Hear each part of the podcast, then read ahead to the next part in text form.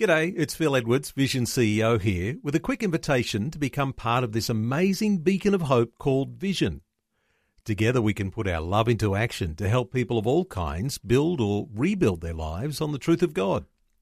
Please consider the part you can play during our upcoming Visionathon appeal, remembering that it's your support that makes Vision possible, including this podcast. Audio on demand from Vision Christian Media. The story. All I ever wanted was to be loved and cherished. And if I wasn't hit, beaten, or abused in any way, in my distorted mind, I thought I wasn't being loved. So if you didn't hit me, you didn't beat me, you didn't abuse me, I wasn't loved. It's very sad because there are so many people in this world that feel the same way.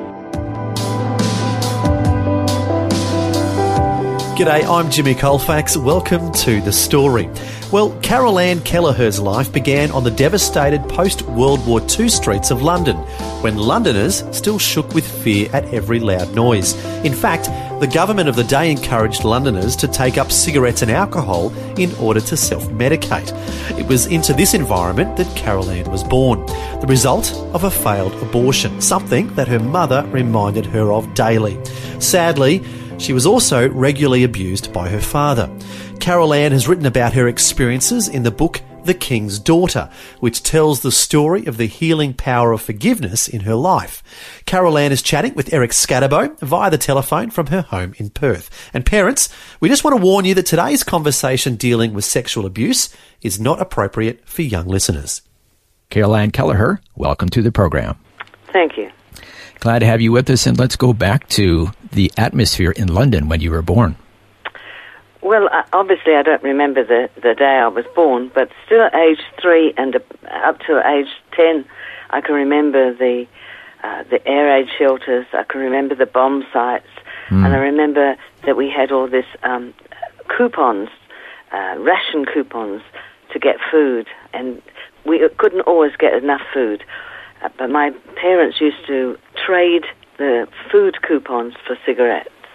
Okay, and we heard that at that time the government kind of wanted the population to self medicate and smoke and drink. Is that right? Yes, that's what my mother told me.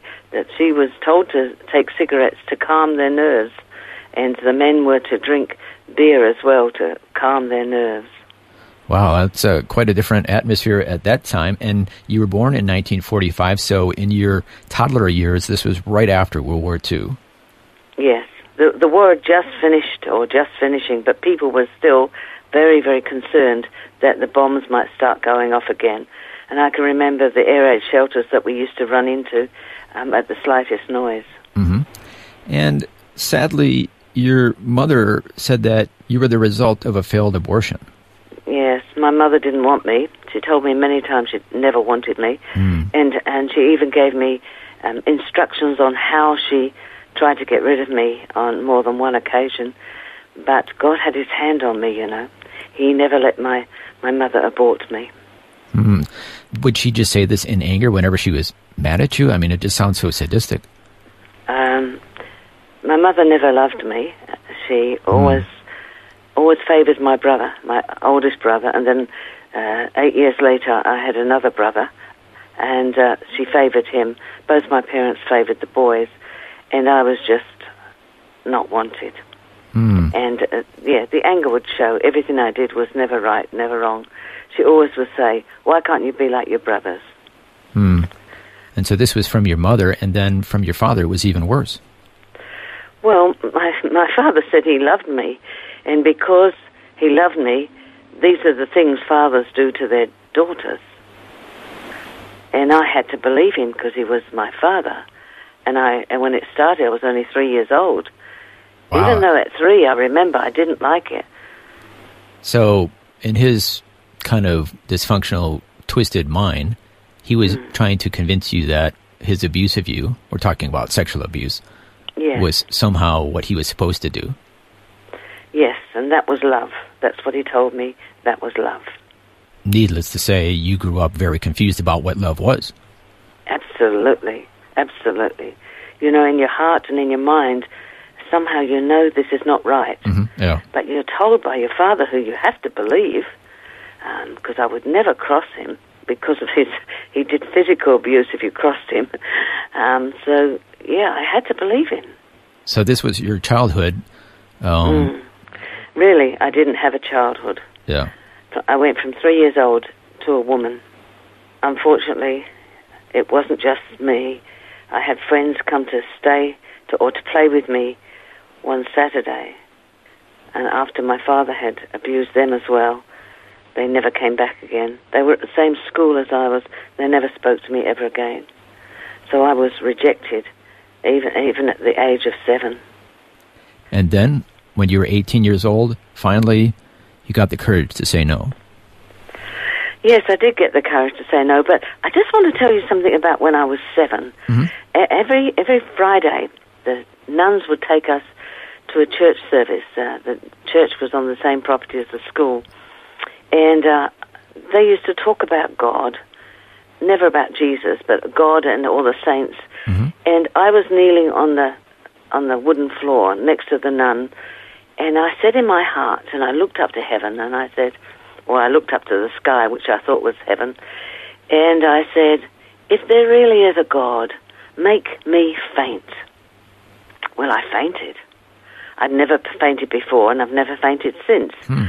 And I fainted, and when I came to, I was on the steps of the church with the, the nun saying to me, only girls with sin in their heart faint in church. Oh, wow. Well, I tell you now, I carried that with me for many, many years. I thought everything that was bad was my fault. Hmm. Everything that was horrible was my fault. And I was a very bad girl. Well, let's kind of unpack this a little bit. To begin with, why do you think you wanted to say that prayer? I don't know. It just came to my, my heart. Well, I know that I used to try and run away from my father. And there was something, because I went to a Catholic school, mm-hmm. so there was something in me that wanted to know if there really was a God. And so you thought you'd kind of put him to the test? I did put him to the test, and he Yeah. came through. yeah. And then, unfortunately, the nun said some very troubling words to kind of give you a hmm. guilt trip. Yes. And I was bad for many, many, many years. In fact, I, I felt that everything that happened to me till I was about 42 hmm. was my fault.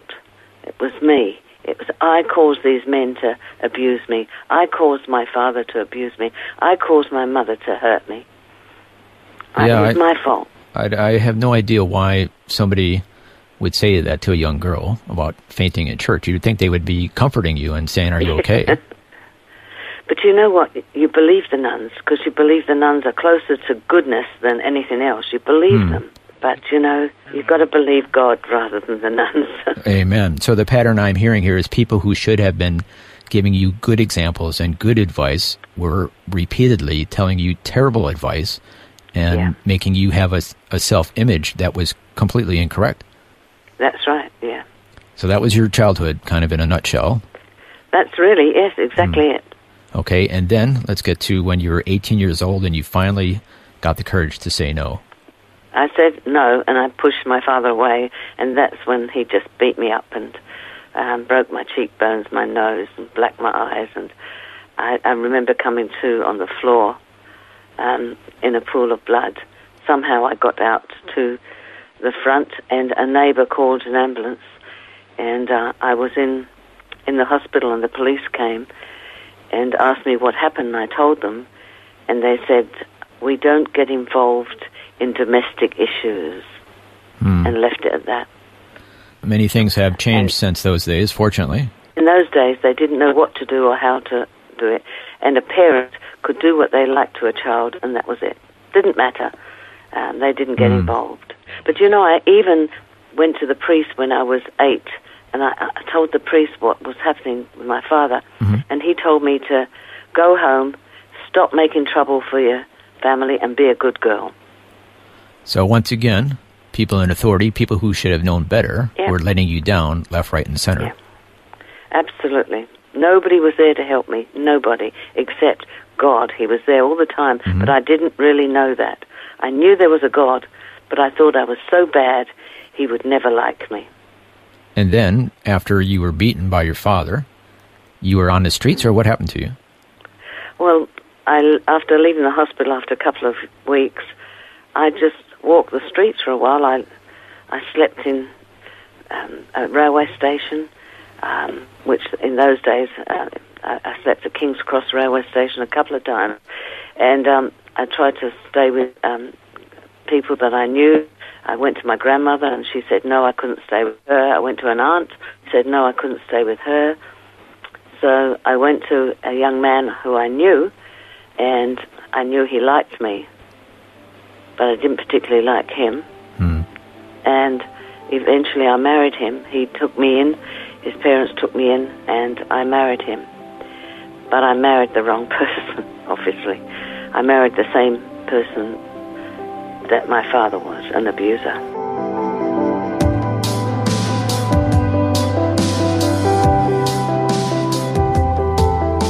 You're listening to The Story. Today, Eric Skattebo is chatting with Carol Ann Kelleher, who's the author of the book The King's Daughter, about the healing power of forgiveness in her life. We'll hear more of Carol Ann's story when we return. The Story. If this program has highlighted something you'd like prayer for, we'd love to pray for you. Call 1 800 Pray For Me. That's 1 800 772 936. It's a free call. Or text 0401 132 888.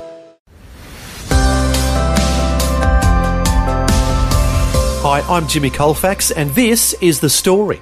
Today, Eric Skattebo is chatting with Carol Ann Kelleher, the author of the book The King's Daughter, about the healing power of forgiveness in her life.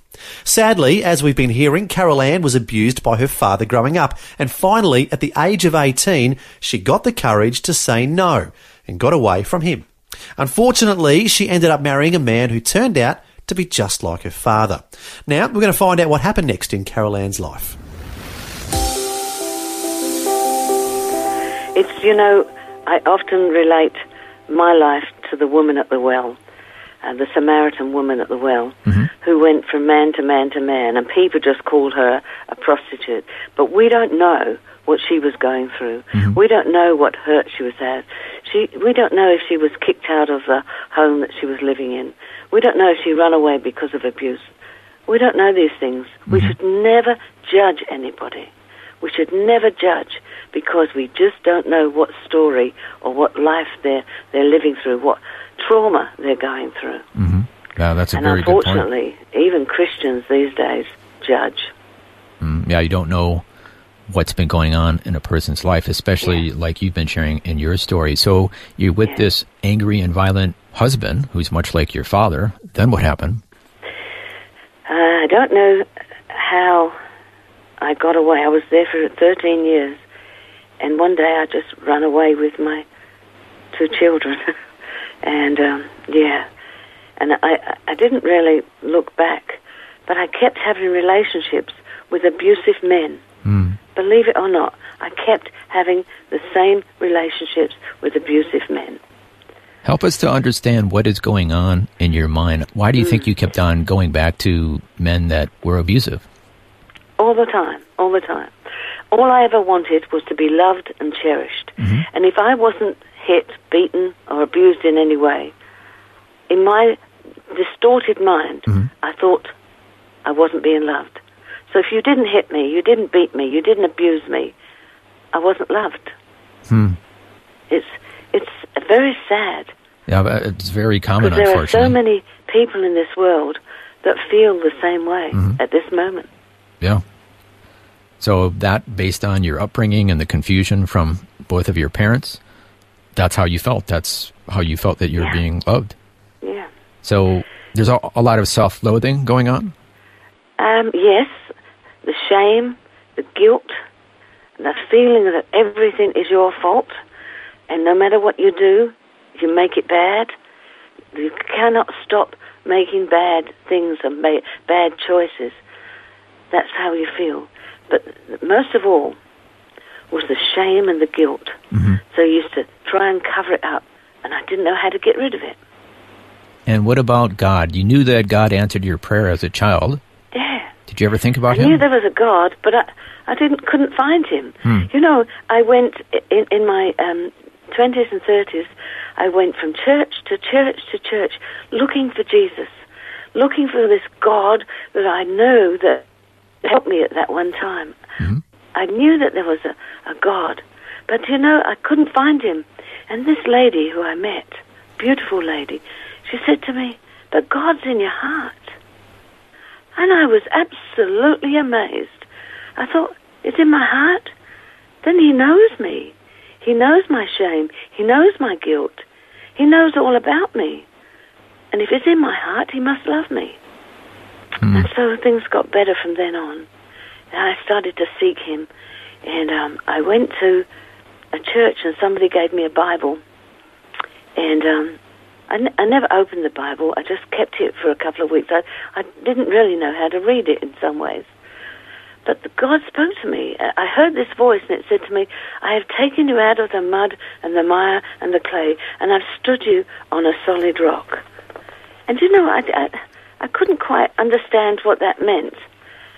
But you know, when I did open the Bible, I opened it at, what was it, uh, Psalm 40. And it said, I have taken you out of the pit, stood you on the rock. I've taken you out in the mud and the mire and the clay. And then I knew, I knew for certain there was a God in my heart. And from then on, I just sought him and sought him and sought him and asked for forgiveness and asked for healing. And, uh, and it took many years, I'll tell you, many years to be healed. And at what point did you and your children move to Australia from London? Um, when my first child was two and my second child was one, then I moved from Australia. I was 25 then. And that's when I ran away from my parents. But believe it or not, they followed me to Australia. Is that right? And I was age 40, and my father came to visit, and I hadn't seen them for 10 years. And they came to visit, and my father tried to abuse me again. Oh, my goodness. And this time, I knew there was God, and I said to him, Get out! Get out! Don't you dare touch me! Never come near me again! I was so angry. Hmm. And um, that's when he stopped. Hmm. He never tried it again. But I was 40, and he had tried it again. So, understandably, you're filled with bitterness, anger, Oh, unforgiveness. I hated men, but I couldn't live without a man. Hmm. Isn't that terrible? Hmm. I hated men, but I couldn't live without one. Because all I wanted to be was loved and cherished. But I was never, and I have never been, loved and cherished by any man on this earth. Never. But God loves and cherishes me. He made up for all the hurt that I have felt in my life.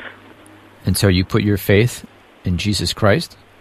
Yep, my faith was in Jesus Christ. It is now, and it always will be. You know, He took me from all this mud and the mire and the clay. I ended up working for the government for 20 years here in Australia. And then I, I got a redundancy from the government and went to Bible college. I was the chaplain at Royal Perth Hospital for a year, and then I was a, I was invited to to be a pastor in Toowoomba in Queensland, and I was there for two years, and then I came back to Western Australia when my eldest son was diagnosed with cancer, and I came back and and uh, I, I still was um, visiting hospitals and retirement villages and helping people on their deathbed um, to die. Because I haven't told you that on my father's deathbed, he said to me, this was his exact words, Carol Ann, I have always looked at you as another woman, but now I look at you as a daughter. Can you forgive me? And I said, Yes, I can easily forgive you because Jesus forgave me. And then he died. Wow. Many, many abuse survivors don't have that closure. No, no. And then two or three years ago, my mother died at 97. And before she died, she told me she was sorry. And I forgave her. Hmm. So God's good. There was closure. Yeah. And that's how I've been able to write my book. You know, many people will still point the finger. Many people will still say, wow, what a terrible woman she is. But try walking in my shoes. Mm-hmm. Yep. Try walking in my shoes. And I tell you what, if if if life was more important because you have this instinct in you just to keep alive. And some of the mistakes I made, some of the bad choices I made, was just to stay alive hmm. and to give my children a home. They never had to go through any of that. Love my children. my children have been married for many, many years and have Yeah. children of their own. They've never gone through a divorce. They've never gone through a separation. They've never gone through any of that. I protected them. Hmm I gave them the love of, that Jesus gave me, and um, they're well-adjusted children. Well, not children; they're in their fifties. So you and I'm always in my seventies. so you always wanted to be cherished and loved, and you finally found that through your relationship with your heavenly Father, yeah, and then through forgiving your earthly father and mother, you were able to kind of unburden yourself from all the bitterness that you had been carrying. yes, absolutely. And that's that was the hardest thing was forgiving other people, forgiving my parents, and forgiving men that have abused me. Mhm. That was the easy part, really. Is that right? But forgiving myself was very, very hard. To forgive myself was actually having to face my shame and my guilt. And by writing this book, I've been able to to do that. Mhm. Just show other people, um, hopefully other women or men that may be going through this or have been through it, that you can leave your shame behind. You can face it leave it behind and go forward to the future that God has for you, the beautiful future that He has for you. He's got such a future for each and every one of us. Even me, and I'm nearly 74, but even me, He's still got a future for me. That's He's right. still got things He wants me to do. And you're doing so many wonderful things. Let's see, let's just go through, like you mentioned, you went to Bible school, you got a degree in ministry, you became a justice of the peace, uh, you've been involved in prison ministry, You're a pastor. Uh, God has just been using you in amazing ways. Yeah, he even gave me the opportunity to be a visiting justice to go to prisons and judge prisoners in the prisons. I tell you what, no, I, I cannot imagine that God would do such a wonderful thing to clear my name and give me such a pastor's heart and, and to teach me to help other people. God is so good, mm. so strong and so mighty. And I'm a CEO of a childcare centre, and I still run the childcare centre, and I teach the children about God, even though many of them are not Christians or their parents are not Christians. I teach these little children that Jesus loves them. Oh, God is so good. He's given me such a beautiful life. And the name of your book is called The King's Daughter, and that has two meanings. Please share with us Yeah. the two meanings. Yes. um, just lately, I've been um, on a, a, a rather nice um, trip, and one of the countries I went to was Ireland in the UK. Mhm. And um, I knew that my ancestry came from Ireland, and so I went to all these different places and found where my ancestry came from. It's from a king in Ireland called Brian Boru. And uh, Brian Boru's sister married a Kelleher, and so I am related to the King of, of Ireland from the 10th century. I found the castle he lived in Oh, wow. and uh, the places that he fought in, uh, the battles, and he was one of these men that protected the Irish people from invasions of other countries. And so I am not only a royal princess from the King of Kings and the Great I Am, but I'm also related royalty to the kings of Ireland. Wow, how ironic. You were told in your childhood you were nothing, you were Yeah. abused, and to find out that you're a double king's daughter. yes. Isn't he good? Not only did I have to go through all that shame and that hurt, but he brought me out on top. That's what God can do. Bring you out through it and give you a soft heart because I had a hard heart. I had a stone heart. But now I have a soft heart. Hmm. And God is so good. Fantastic. Thank you so much for sharing your story with us today. That's my pleasure. I hope one day that somebody will be able to hear this story and be able to go forward into the future that God has for them. I have written a little poem It's only a short one. Mm-hmm. Would you allow me to yes, read it, please? yes, let's please. Forget who hurt you yesterday, but don't forget those who love you today. Forget the past that makes you cry, and focus on the present that makes you smile. Forget the pain of yesterday, but remember the lessons you gained. Forget what's gone and close the doors and run the race, for the future is yours. Never look back. Leave the hurt behind. Bring joy into your life and peace of mind. Then the future will be bright and the sadness gone, with love and forgiveness to be reborn. Amen. Amen. Thank you so much for sharing that poem and your story with us today. That's my pleasure. God bless you. Well, what an incredibly sad story to begin with, filled with abuse and the horrific behaviour of her parents and other authority figures in Carol Ann Kelleher's life. However, God can amazingly turn even the darkest, most devastating experiences around. Carol Ann's story is truly one that shows the healing power of forgiveness in one's life. Also, it shows that what the enemy intends for evil, God can use for good.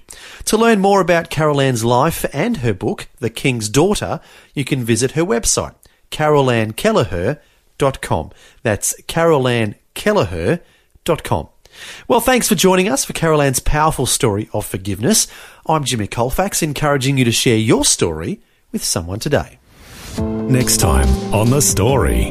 It was a friend of mine who was uh, English friend, um, and I, I did his voice. You know, he was really sort of a bit like that, so- which sounds to me like David Beckham. He's really uh, actually no, Dave Beckham's really sort of one of those sort of voices in it. But uh, yeah, he's he's a fun one. Um, but that's where it all started, and then not long after that, I was imitating people in my church and imitating um, people that were on TV back in the late eighties.